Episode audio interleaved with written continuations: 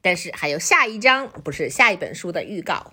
哦， But wait, if you thought our adventure was over, You ain't read nothing yet. Um, at this very moment, George and Harold are reading another old-timey book. Lord of the Flies. Oh. 蝇王又是一本名著哦。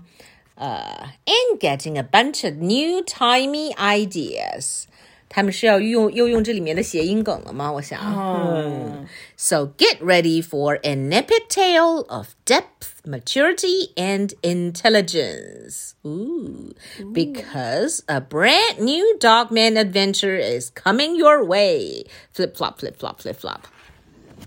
Dogman, Lord of the Fleas. Ah. Um, Lord of the 果然。 Flies 变成 Lord of the Fleas.